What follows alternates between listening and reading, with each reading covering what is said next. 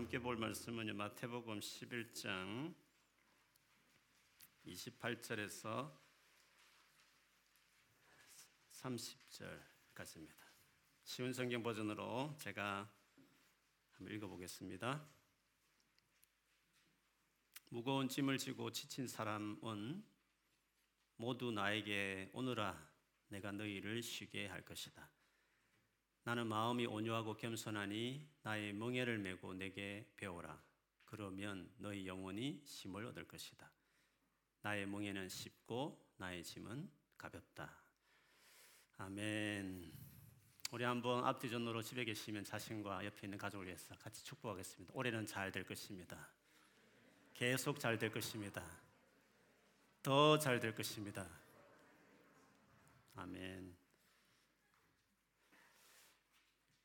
여러분 성경을 좀 읽어보신 분들은 읽을 때 이해 안 되는 사람이 바리새인이라는 사람입니다. 이분들은 진짜 성경을 열심히 연구하고 지켜보려고 한 사람들인데 예수님께 가장 많은 책망을 받았다는 것이 이상합니다. 그렇게 보면 가장 바르게 살아보겠다는 사람이 잘못되면 예수님과 가장 멀리 되는 사람이 멀어진 사람이 될 수 있다는 것이기도 합니다. 정말 바라고 원하는 대로 마음의 평안을 정말 얻고 싶어 신앙생활 열심히 하지만 이상하게 더 마음이 무겁고 어려울 수도 있다 이런 뜻입니다. 참 이상한 일이 아닐 수 없습니다. 오늘 본문도 사실 그런 분위기에서 이 본문이 시작됩니다. 주님께서 무거운 짐을 지고 지친 사람이라고 오라고 한 이 사람들은 오늘 본문 전후를 보면 율법을 잘 지키려고 노력했던 사람이라는 것입니다. 그런데 왜 무겁고 지쳐 있는 상태가 되었을까? 무엇이 문제인가 하는 것입니다. 열심히 정말 신앙생활 하려고 하는데도 왜 그와 더 정반대의 어떤 경험이 내게 이루어지나 하는 것이죠. 주님이 당신이 주고자 하는 것과 그 당시에 진짜 말씀대로 살려고 노력했던 바리새인 사람들의 그 가르침을 멍해라는 어떤 공통적인 단어를 썼는데요. 이 멍해라는 것은 예수님 당시에 보면 율법을 가르칠 때 이 단어를 썼습니다. 실제로 사도행전 15장 10절에 보면 그런데 지금 여러분은 왜 우리 조상들이나 우리가 다 감당할 수 없는 멍해를 제자들의 목에 메워서 하나님을 시험하는 것입니까?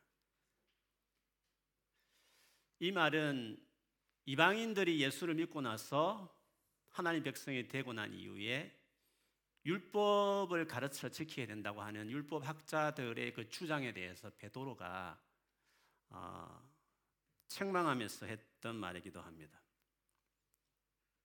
왜 말씀을 지키려고 하고 노력하는 것이 무거운 것이 될까? 무거운 멍해라고까지 이렇게 표현되는 것일까? 이게 이상한 일이 아닐 수 없습니다. 왜 말씀대로 살려고 하는데 열심히 뭔가를 하려고 하는데 결과적으로는 그 바라는 대로 안 이루어지는 더 지쳐버리는 무거운 것, 짐을 진 것처럼 이런 결과를 낳았을까? 왜 바라는데 원하는 그 목적과 다른 것을 안 좋은 일, 힘든 상황을 경험할까 하는 것입니다. 어떤 경우에 그럴까 하는 거죠. 왜 그런 일이 일어날까 하는 것입니다. 이 부분을 좀 집중해서 오늘 여러분과 좀 나누고 싶습니다.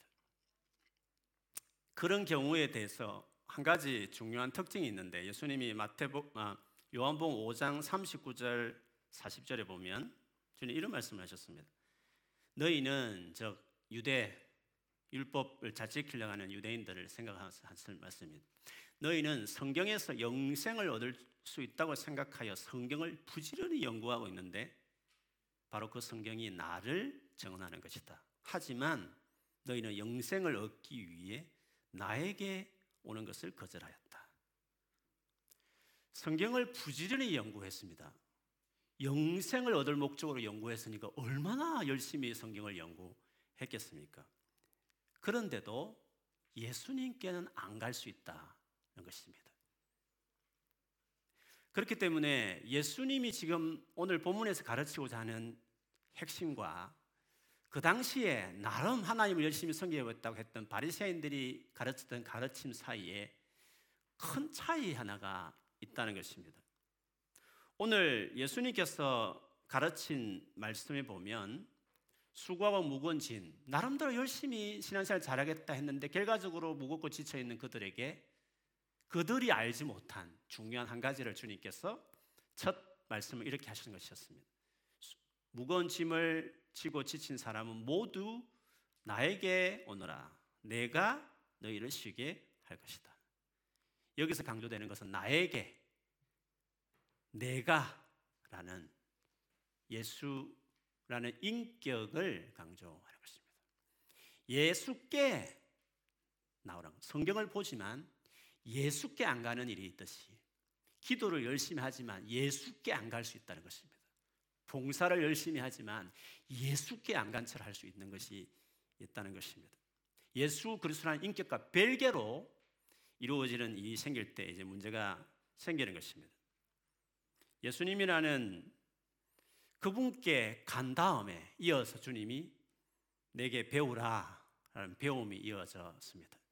주님은 예수라는 인격을 먼저 찾으라고 의지하라고 말씀하신 다음에 그 다음에 배움을 따라라고 말했습니다. 이것이 모든 종교와 기독교의 차이입니다. 모든 종교는 가르침이 중요합니다. 스카모니아와의 관계가 중요하지 않습니다. 모하마다와의 만남을 그렇게 중요하지 않습니다.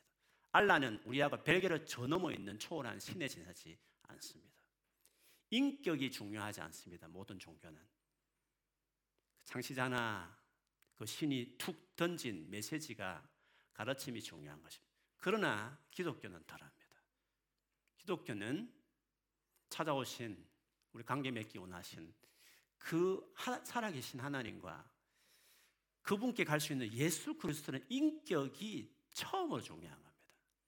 그 인격이 헌신할 때, 그 다음에 가르침이 잘 이루어지고 행해진다 이 말씀이죠. 그런 점에서 우리에게 우리 신앙의 가장 큰 문제는 성경도 열심히 보려고 하고 기도도 열심히 하고 뭔가 열심히 활동하려고 하는데 인격이 빠진 채로 할 수 있다. 그것을 말씀드리고 싶은 것입니다. 그러니까 성경을 가까이 하지만 성경이 정말 말하고 있는 것과 가장 먼 삶을 살 수도 있고 기도를 많이 하지만 바리새인과 세리의 기도처럼 사실은 하나님과 먼 거리가 먼 사람이 될 수도 있습니다. 봉사를 많이 하지만 마르다처럼 불평만 가득해서 실상은 주님의 마음과 가장 거리가 먼 사람이 될 수도 있다는 것입니다. 그래서 예수님이라는 인격을 의지하지 않으면 종교 생활이 될 수 있습니다.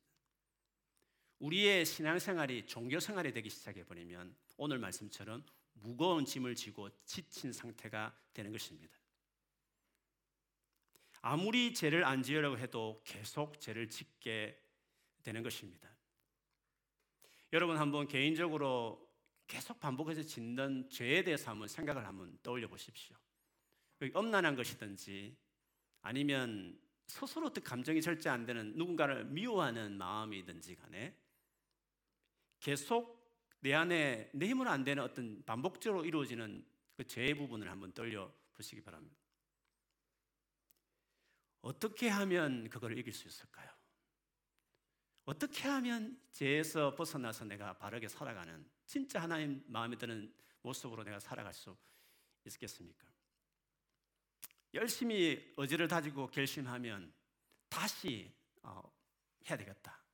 주님 다시 하겠습니다라고 의지를 다지면 그게 되냐 하는 것입니다. 여러분 경험상 어떻게 하면 죄를 이기게 되던가요?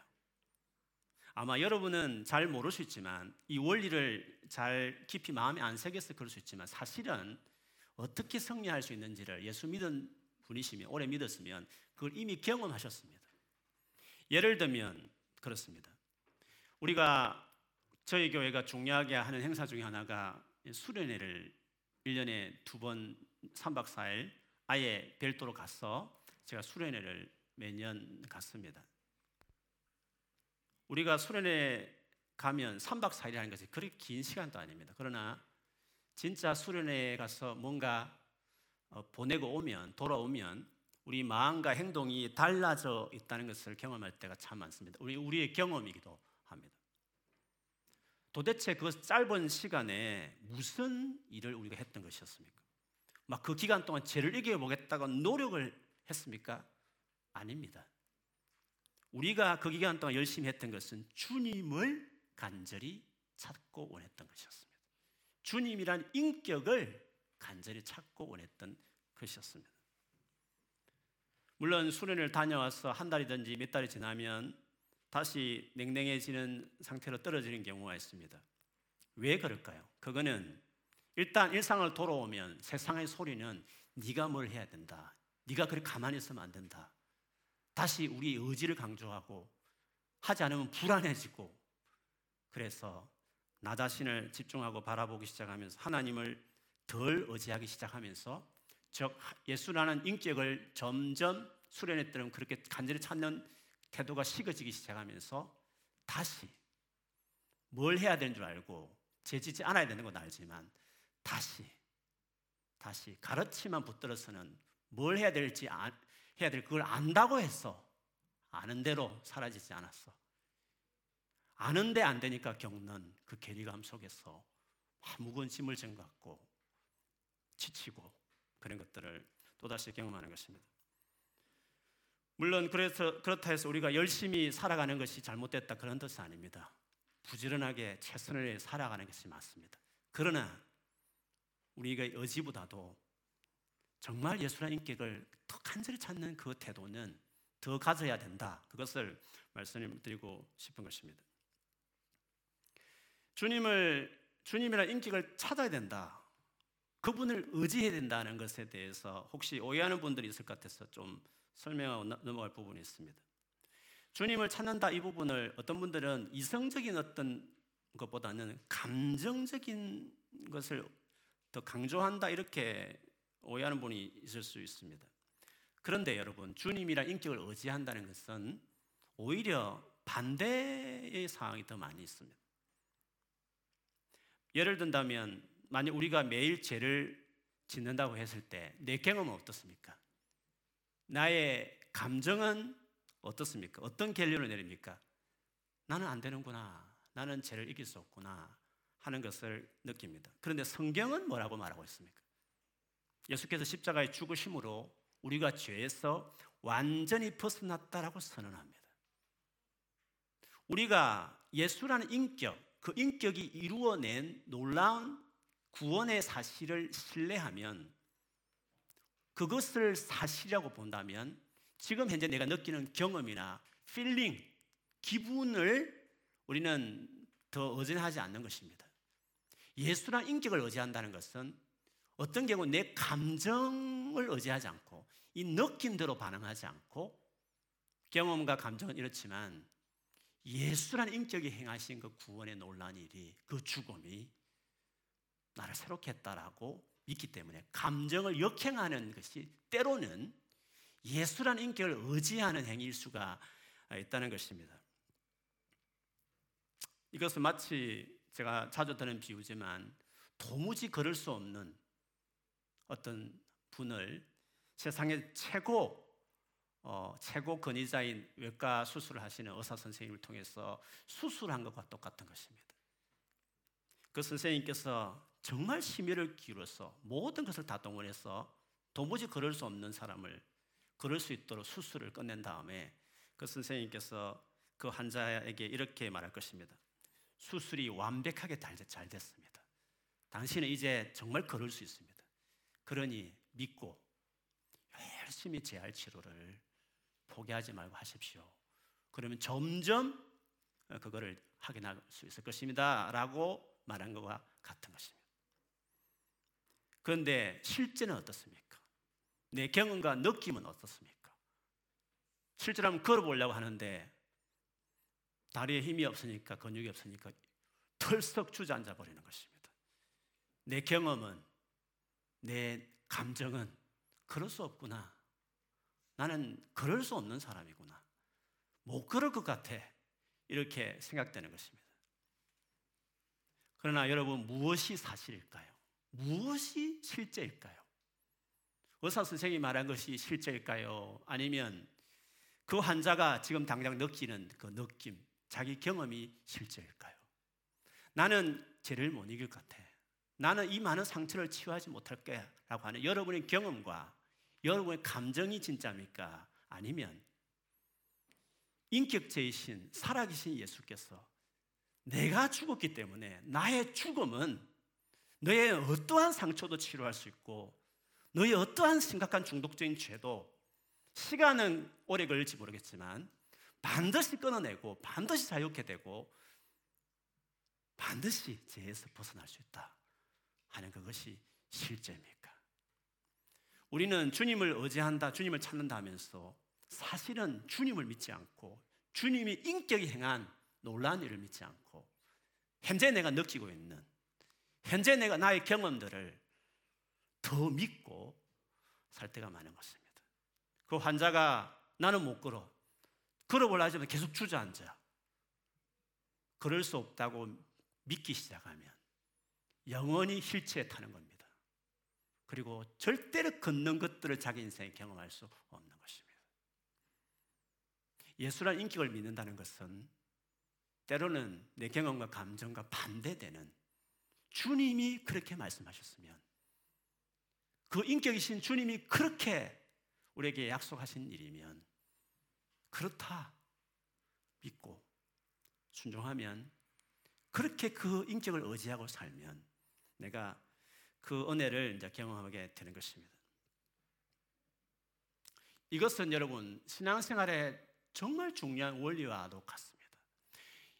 제가 여러분의 기도 제목을 매주 우리 cell leader 통해서 받으면 제가 기도를 하는데 많은 기도 제목 중에 그런 것들이 있습니다. 저도 그런 기도를 많이 드리지만 정말 주님의 살아계심을 경험하고 싶습니다. 주님의 임재를 내가 맛보고 싶습니다. 이런 기도를 많이 드리기도 합니다. 그런데 여러분 어떤 경우는 정말 주님이 나를 사랑하는 것을 내가 좀 나도 체험하고 싶습니다.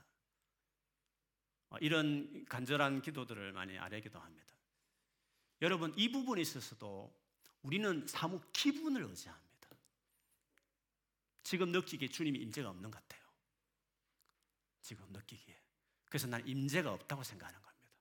나는 지금 회복이 필요하다고 감정을 보면서 자기가 그렇게 말하고 있는 것일 때 있는 것입니다.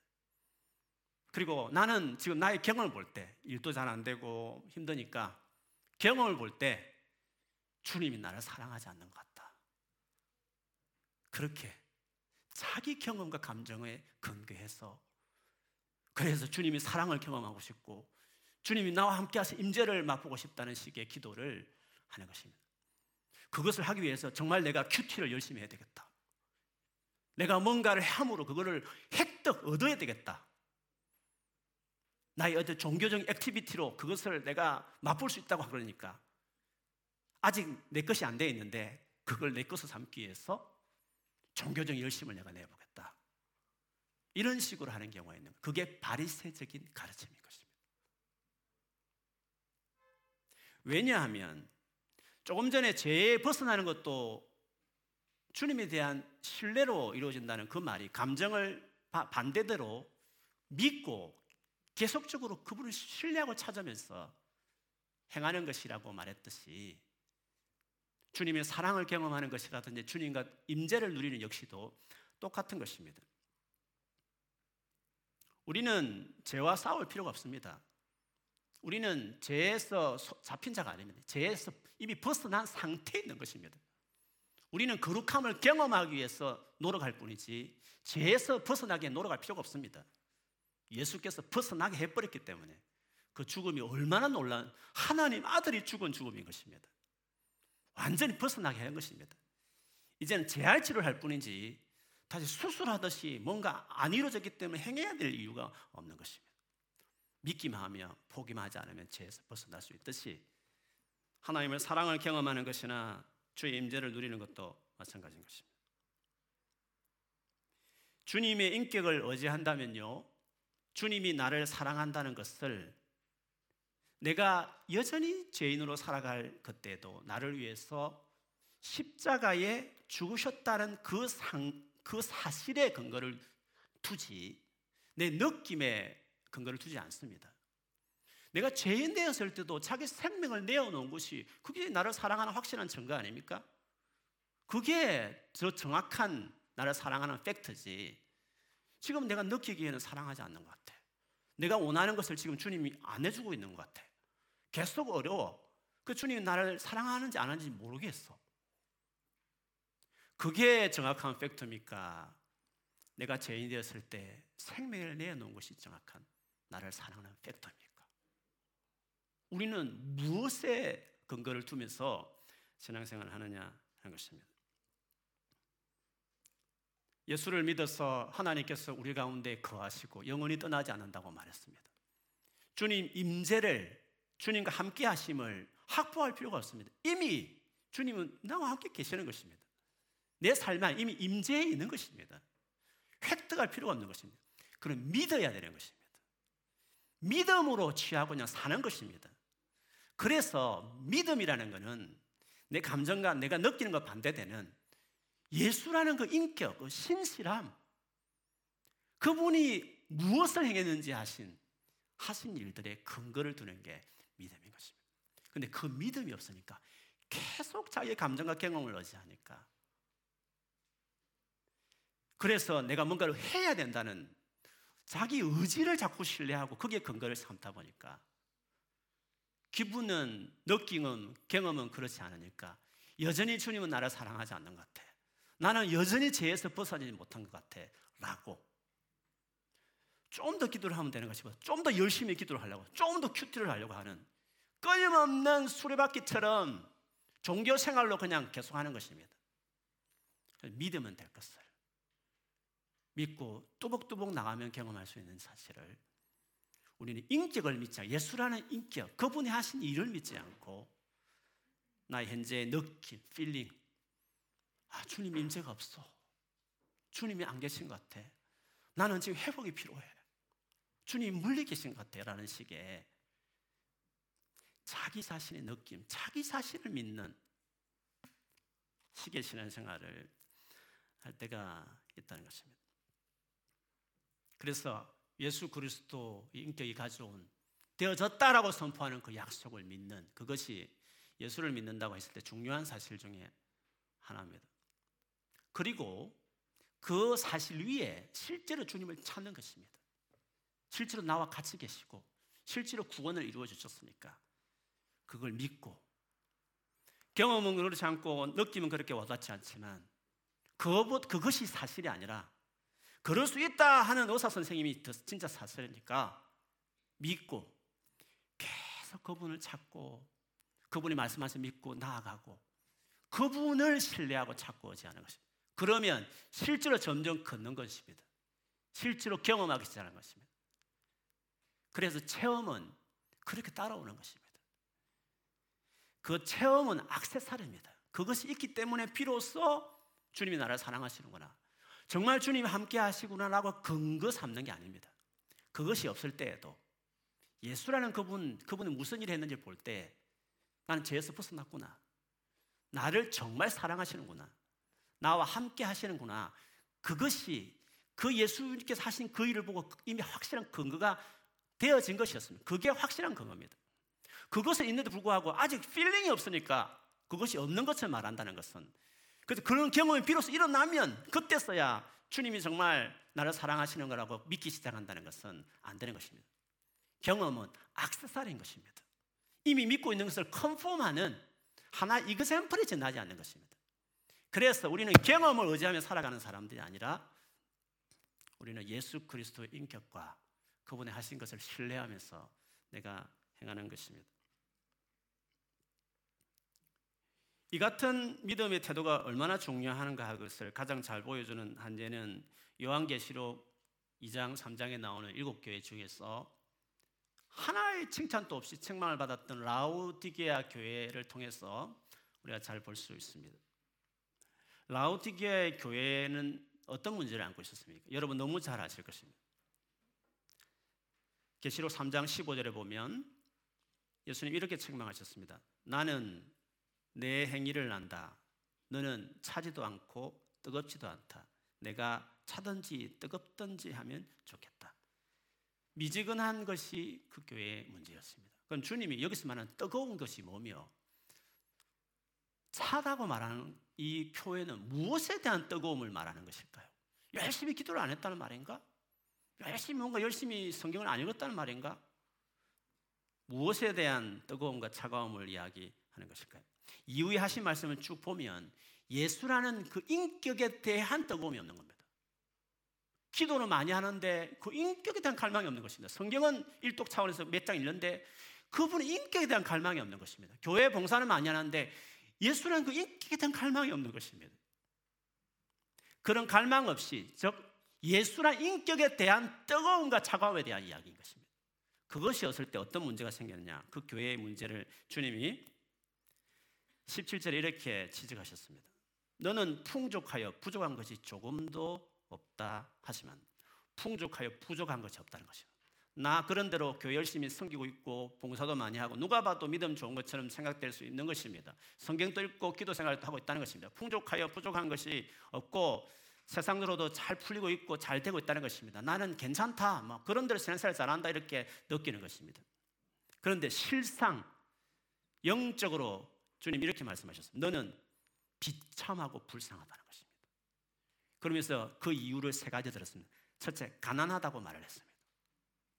가난하다는 것은 나중에 주님이 주시는 것을 비하면 단련된 점검에 비유했는데 이거는 단단한 믿음을 말합니다. 실제로 어떤 세상의 유혹과 혹은 마음 상하게 하거나 어려운 환경 앞에 그걸 극복해내지 못하는 겁니다.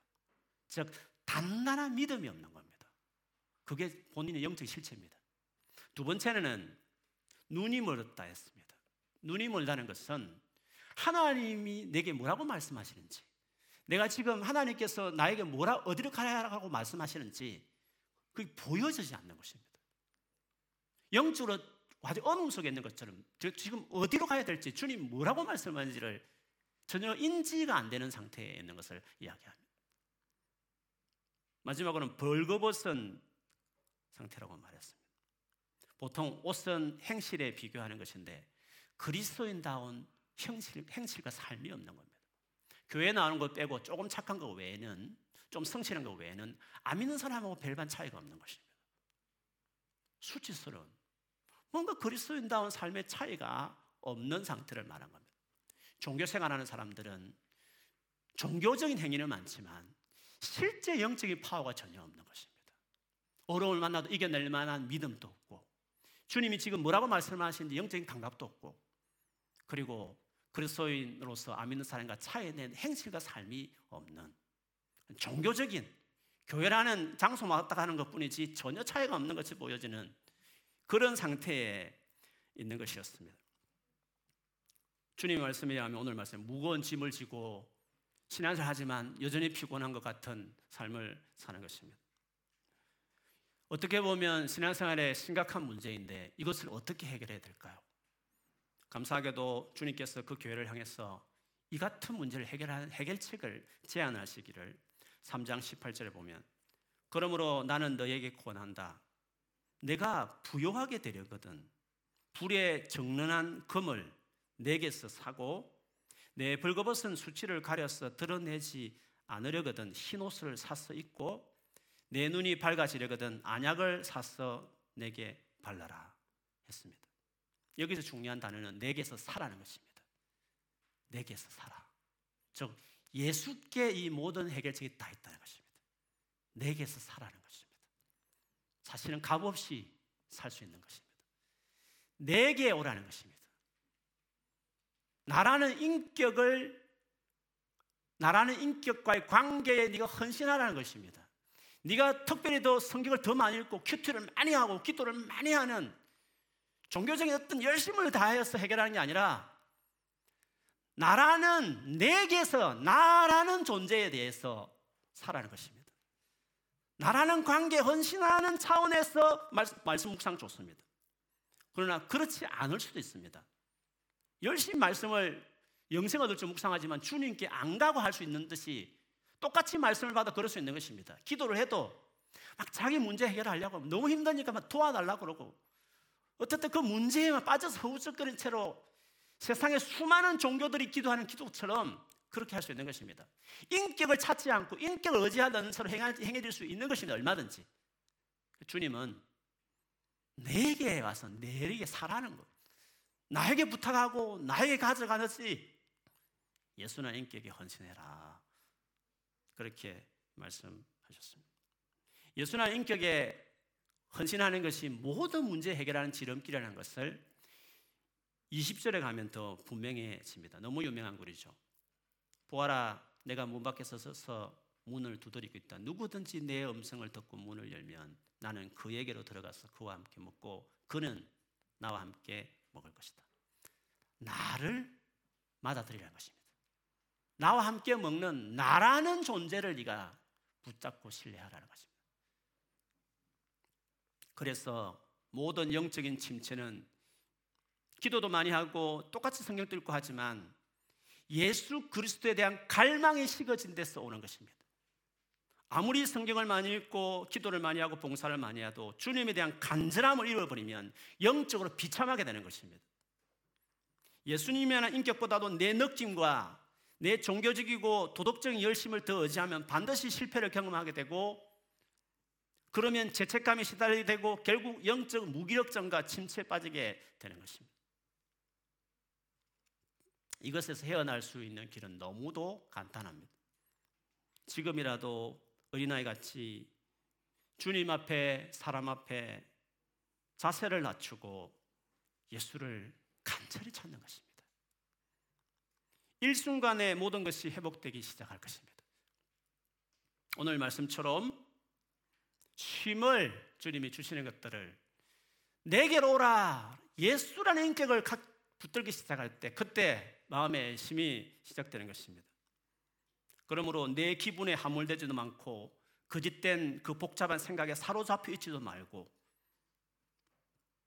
어떻게 해도 잘 안 되는 내 마음과 생각과 행동을 정돈하려고 하지도 말고 그냥 있는 모습 그대로 주님께 나아가서 어린아이 같이 나 좀 도와주십시오.